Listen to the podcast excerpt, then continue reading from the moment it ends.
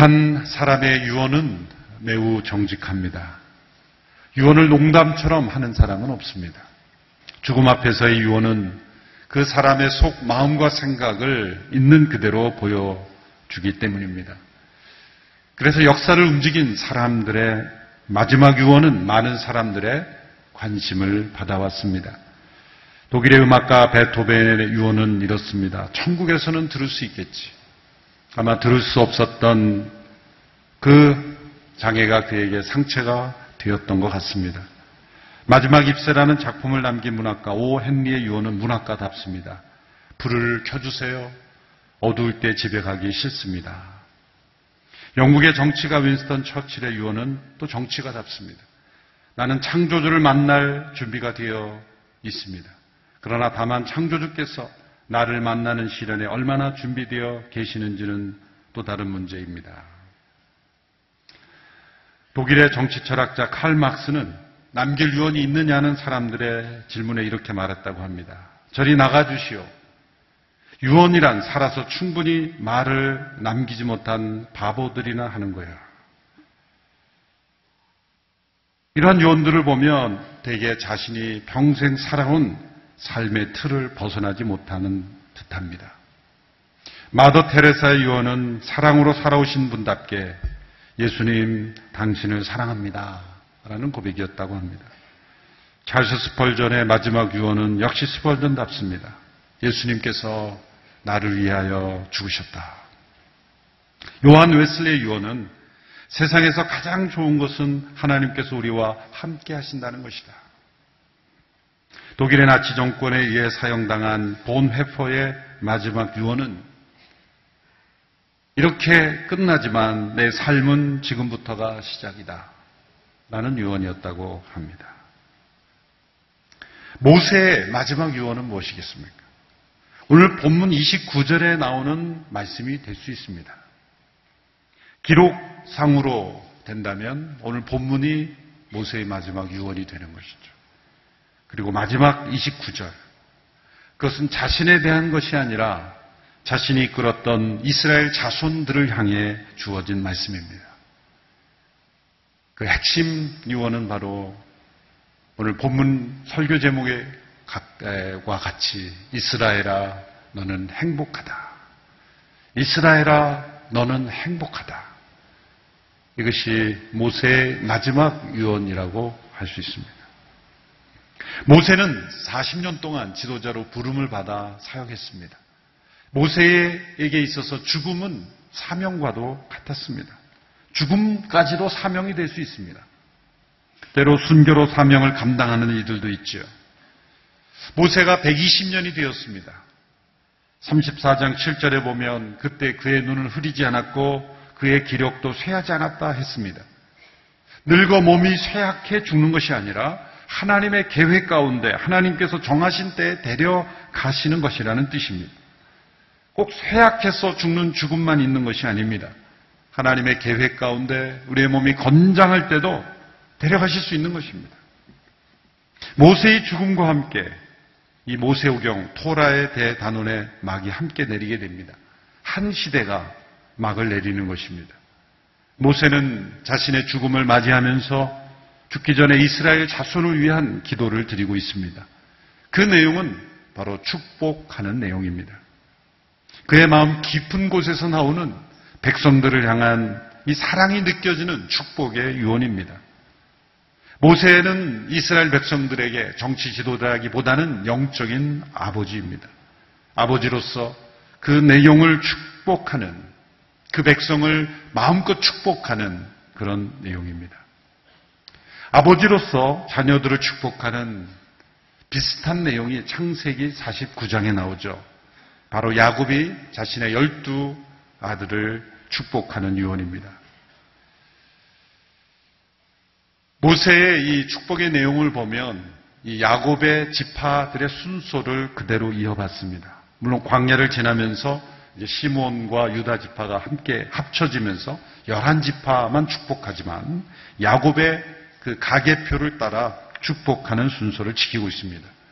그런데 창세기 49장과 이 신명기 33장에 나오는 야곱의 축복과 이 모세의 축복을 비교하면 중요한 차이점이 있습니다. 그것은 야곱의 축복에는 아들들의 문제 그리고 죄에 대한 심판 혹은 그러한 그 책망이 함께 포함되어 있습니다. 특별히 루벤과 시므온, 레위 이런 아들들의 악한 행위를 언급하고 또 심판의 내용이 포함되어 있습니다. 근데 모세의 축복을 보면 그 어떤 잘못도 언급하지 않고 다 생략되어 있습니다. 전적으로 축복의 언어만을 사용합니다. 그들에게 아무 문제가 없어서일까요? 아닙니다.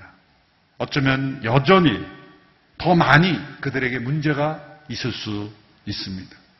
그럼에도 불구하고 각 지파에 대한 아무 문제의 언급이 없는 이유는 무엇이겠습니까? 야곱은 지극히 개인적인 그 역사의 견지에서 본 것입니다. 그러나 모세는 하나님과의 언약의 관계에서 하나님께서 궁극적으로 이들을 어떻게 대하시는가? 하나님의 언약 안에서, 특별히 새 언약 안에서 이 백성들을 어떻게 대하시는가? 이들에게 여전히 문제가 있습니다. 부족한 부분이 있습니다. 하나님 앞에 옳지 못한 모습들이 있습니다. 그럼에도 불구하고 하나님과의 언약 관계 안에서 하나님께서는 마치 그들에게 아무 문제가 없는 듯 그들을 대하시는 그 하나님의 마음을 모세는 너무나 잘 알았던 것이죠.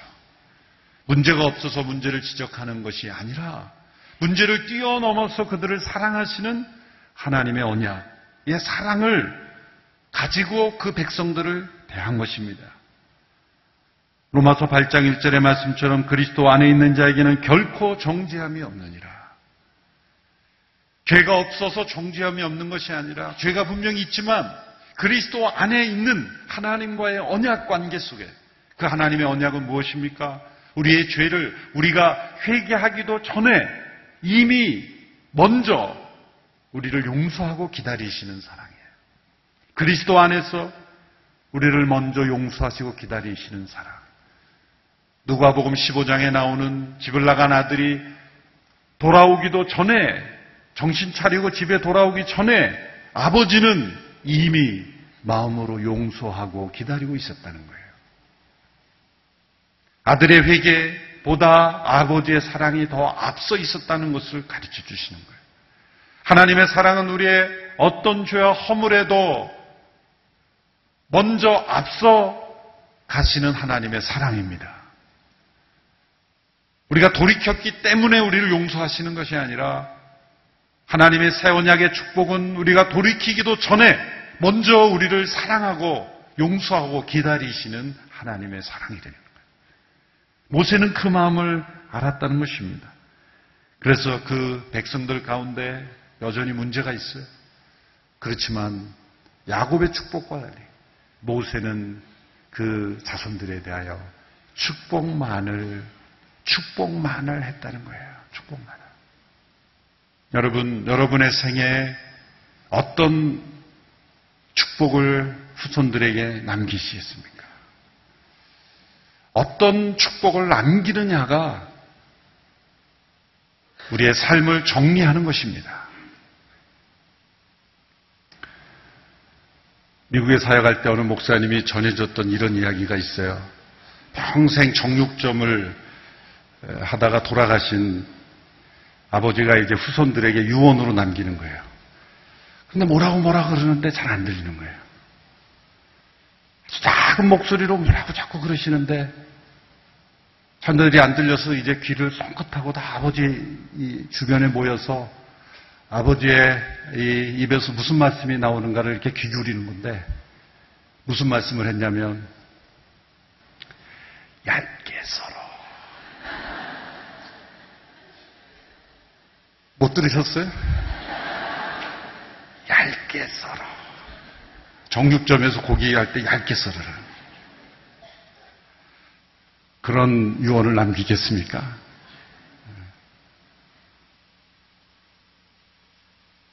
이스라엘 백성들을 정말 마음껏 축복하고 우리의 생의 마지막에 우리 주변에 있었던 많은 사람들을 진심으로 축복하는 인생으로 우리의 삶을 마무리할 수 있게 되기를 바랍니다. 이 신명기 33장 26절에서 29절은 이 축복의 결론의 부분이에요. 한번 되게 돌아가서 33장 전체를 지파별로 어떻게 축복을 하는가. 그 내용을 한번 쭉 읽어보십시오. 각 지파에 대한 축복을 다 하고 이제 마무리 지면서 그 백성 전체에 대하여 축복하는 내용입니다. 각 지파마다 약간의 축복의 내용이 차이가 있는 것처럼 보일지라도 이 네 구절의 축복이 전체 지파들의 축복을 요약하고 있습니다. 그 축복의 핵심 선언은 이스라엘아 너는 행복하다. 이스라엘아 너는 행복하다. 모세가 이스라엘 향해 너는 행복하다. 이렇게 선언하는 근거는 어디 있을까요? 이스라엘 백성들은 애굽의 노예 생활을 거쳐 이제 40년 광야 생활을 해왔고 앞으로 가나안 땅에 들어가서도 전쟁을 해야 되는 그런 상황을 앞두고 있습니다. 세상적으로 보면은 행복하다라고 말할 수 없는 상황입니다. 어떤 사람들은 행복이란 고통이 없는 상태라고 믿습니다. 그래서 행복해지고 싶다면 고통을 피해야 한다고 생각합니다. 이 기준으로 보면 이스라엘은 행복하다고 말할 수 없습니다. 그러나 시편에 이런 말씀이 있습니다. 눈물로 씨를 뿌리는 자가 기쁨으로 그 단을 거둘 것이다. 눈물로 씨를 뿌리는 자가 기쁨으로 그 단을 거둘 것이다. 이 말씀은 눈물 없이 뿌린 씨는 기쁨도 없을 것이다. 라는 뜻이죠. 인생의 목표는 고통을 피하는 것이 아니라 고통을 멋지게 통과해서 그 고통이 행복의 일부가 되게 하는 것입니다. 진정한 행복은 고통이 행복의 일부가 되게 하는 것. 눈물로 씨를 뿌렸던 기간이 기쁨의 주수가 되어지는 것. 광야에 지나며 흘렸던 눈물이 변하여 행복의 일부가 되게 하는 것. 그저 즐겁게 살면 행복할 것 같지만 행복은 즐거움 그 자체도 아닙니다. 의미 없는 즐거움은 고통스러울 수도 있습니다. 행복이란 즐거움만이 아니라 의미가 있어야 합니다. 의미 있는 기쁨만이 지속될 수 있기 때문이죠. 행복한 것 같다가도 자신을 다른 사람과 비교하는 순간 행복은 물거품처럼 사라지고 맙니다. 경쟁심이 많고 비교의식이 많은 사람은 결코 행복할 수 없습니다. 아들에게 부유함을 자랑하고 싶었던 어느 아빠가 있었습니다. 어느 부자 아빠가 자신의 일곱 살 날 아들에게 아빠가 얼마나 부자인가를 자랑하고 싶어서 가난한 사람들이 어떻게 사는지를 보여주기로 마음먹었습니다. 그래서 거대한 자신의 저택에서 차를 몰고 가난한 친구가 사는 작은 시골 농장으로 갔습니다. 그곳에서 나무로 만든 작고 호름한 집에서 함께 잤습니다. TV도 없고 멋진 가구나 카펫도 없었습니다. 다른 전자기기가 없기 때문에 함께 이야기를 나누고 그렇게 밤을 보냈습니다. 그곳에서 이틀 밤을 보내고 돌아온 부자 아빠는 아들이 가난한 집에서 자보고 자신이 의도했던 것을 깨달았는지 궁금해서 질문했습니다. 아들에게 이 시골집에서 보낸 이틀이 어땠느냐 물었습니다. 아들이 대답했습니다. 아빠 정말 좋았어요. 아버지가 말합니다. 아들아, 가난한 사람들이 어떻게 사는지 잘 보았니? 거기서 무엇을 배웠니? 네, 아빠. 우리 집에는 개가 한 마리뿐인데 그 집에는 네 마리나 있었어요. 우리 집 마당에는 뒷마당에는 수영장이 한 개 있는데 그 집 뒤에는 끝없이 이어지는 개울이 있었어요. 우리 집에는 전등이 있는데 그 집에는 멋진 별이 있었어요. 우리는 밤에 제각각 TV를 보는데 그들은 모두 둘러앉아 재밌게 놀았어요. 그리고 아들은 아빠에 이렇게 말합니다. 아빠, 우리가 얼마나 가난한지 알게 해주셔서 감사해요. 행복이란 환경이나 소유에 근거하지 않습니다. 심지어 고통이 없는 상태도 아닙니다. 행복은 누구와 함께 있는가입니다. 어떤 이와 함께 동행하는가. 모세가 이스라엘아 너는 행복하다라고 말하는 근거는 무엇입니까? 이스라엘은 하나님과 동행하는 백성이기 때문입니다. 모세가 이스라엘에게 너는 행복하다 말하는 것은 이 두 가지 고백 때문입니다. 첫째는 26절에 나타난 고백입니다. 26절의 말씀 우리 같이 한번 읽어볼까요? 시작. 여수run의 하나님 같은 분은 없다. 그분은 너를 도우러 하늘을 타고 그분의 위엄으로 구름을 타고 오신다. 여수run은 이스라엘의 별명입니다. 여수run의 뜻은 의로운 자, 올곧은 자란 뜻입니다. 하나님께서는 야곱을 이스라엘로 변화시키고 이스라엘의 별명을 여수룬이라 이렇게 부르셨습니다. 하나님과 같은 분은 없습니다. 하나님을 최고로 찬양하는 높이는 고백입니다. 하나님과 비교할 수 있는 다른 어떤 존재도 없습니다. 바로 10계명 제1계명을 고백과 찬양으로 바꾸는 것이죠. 나 외에는 다른 신이 없느니라. 바로 그 하나님의 위대한 말씀을 찬양의 고백으로 바꿔 하나님밖에 다른 신은 없습니다. 하나님 같은 분은 없습니다. 하나님께 들려드리는 최고의 찬양입니다. 바로 이런 고백을 할 수 있는 자가 행복하다는 거예요. 하나님 같은 분은 없습니다. 라고 하나님을 찬양하는 그 백성의 마음에는 행복이 가득한 거예요. 이 찬양을 할 수 있는 사람은 어떠한 환경, 어떠한 시련, 어떠한 고통 가운데 있을지라도 행복한 사람이에요. 이스라엘아, 너는 행복하다. 두 번째 고백은 29절 초반부에 나오는 고백입니다. 33장 29절에 보면 이스라엘아 넌 행복하다. 여호와께서 구원하신 민족인 너 같은 자가 누구겠느냐? 하나님께서 구원하신 너 같은 자가 누구겠느냐? 이 말을 자신의 고백으로 바꿔도 됩니다. 하나님께서 구원하신 나 같은 자가 누구겠는가? 이것은 자기 도취에 빠진 고백이 아닙니다. 하나님께서 베풀어 주신 그 놀라운 구원을 받은 나 같은 자가 누구겠는가? 겸손한 감격의 고백입니다. 나 같은 죄인 살리신 주은혜 놀라와. 그 고백이죠. 하나님께서 구원하시는 나 같은 이가 받은 은혜는 얼마나 놀라운가. 이런 고백을 할 수 있는 자는 행복한 것입니다.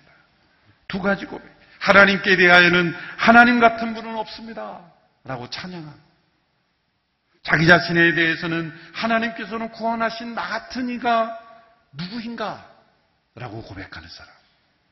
바로 이 사람은 최고로 행복한 사람이에요. 어떤 사람이 가정에서 행복합니까? 배우자를 향하여 당신 같은 사람 없어. 최고의, 최고의 행복의 표현 아닙니까? 어? 당신 같은 사람 없어. 서로에 대해서 오늘 집에 가서 함께 고백하시기 바랍니다. 당신 같은 사람 없어.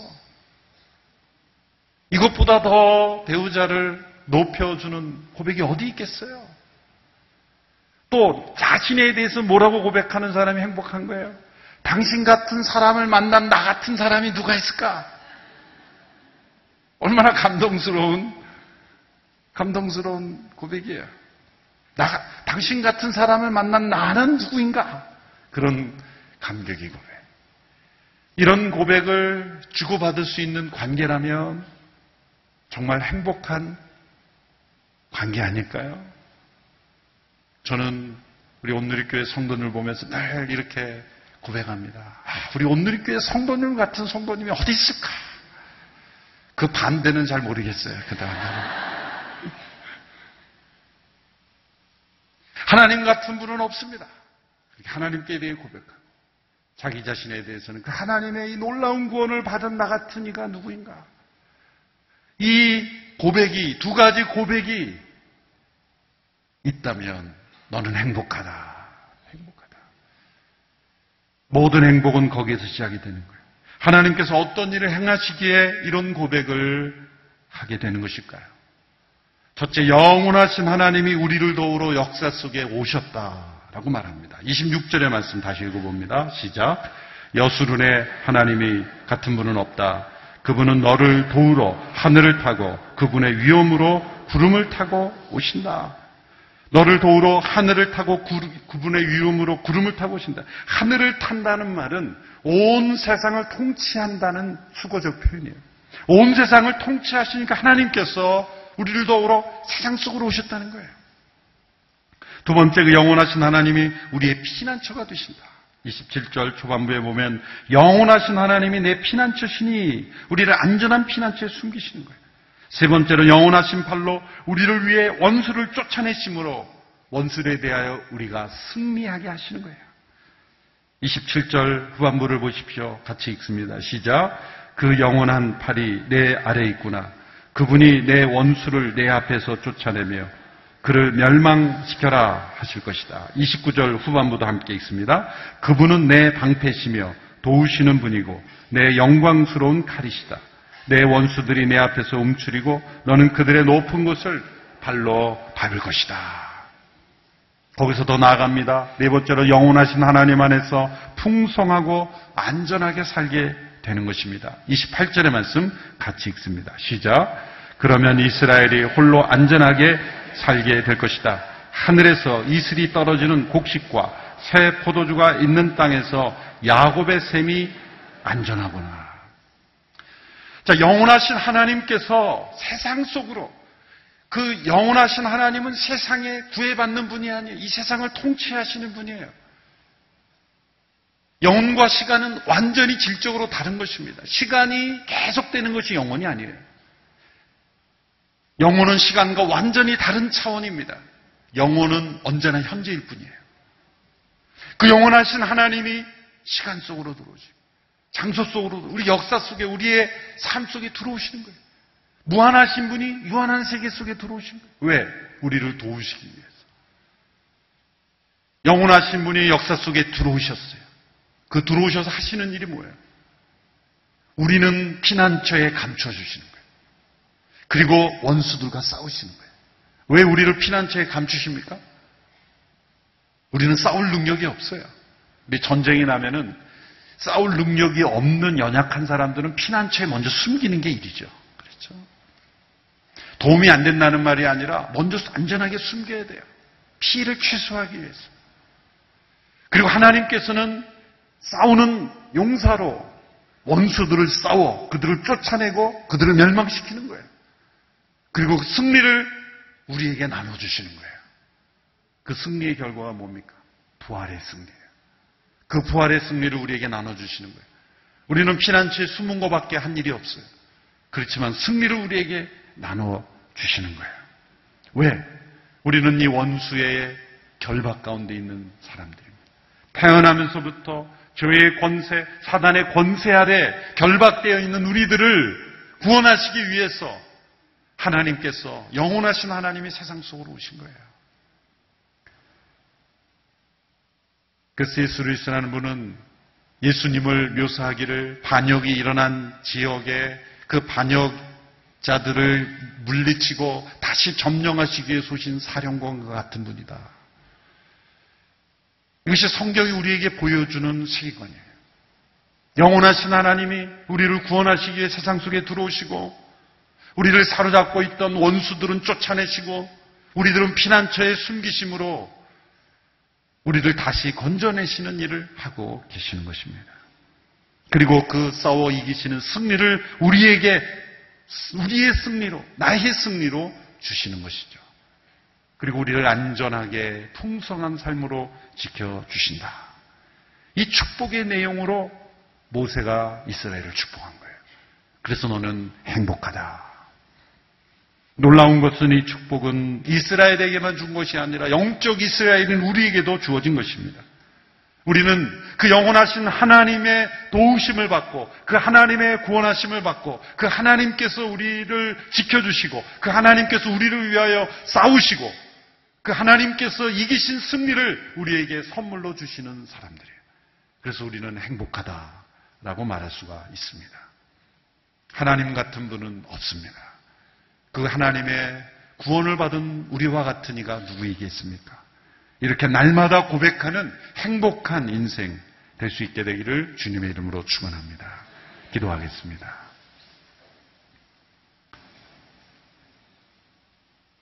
우리를 구원하신 그 크신 사랑과 놀라우신 은혜를 찬양합니다.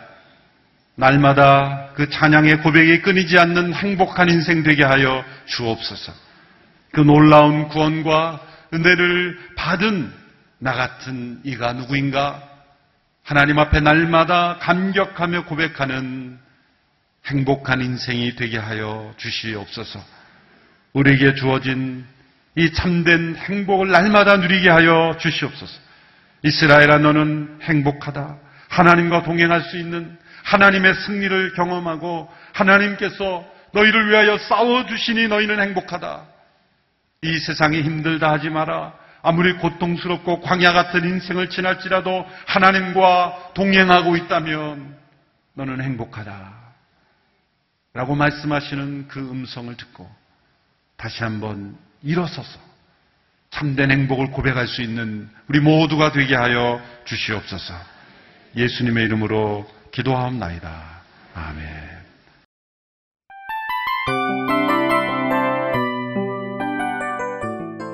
이 프로그램은 청취자 여러분의 소중한 후원으로 제작됩니다.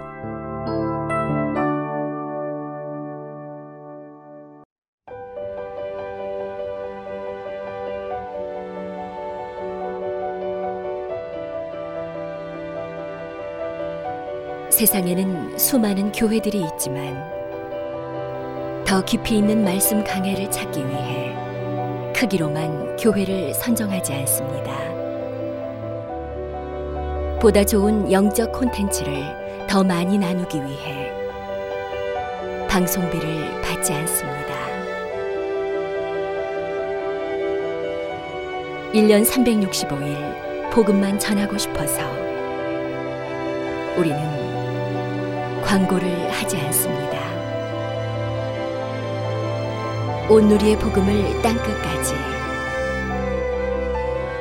CGN TV와 함께 땅끝 선교사가 되주세요.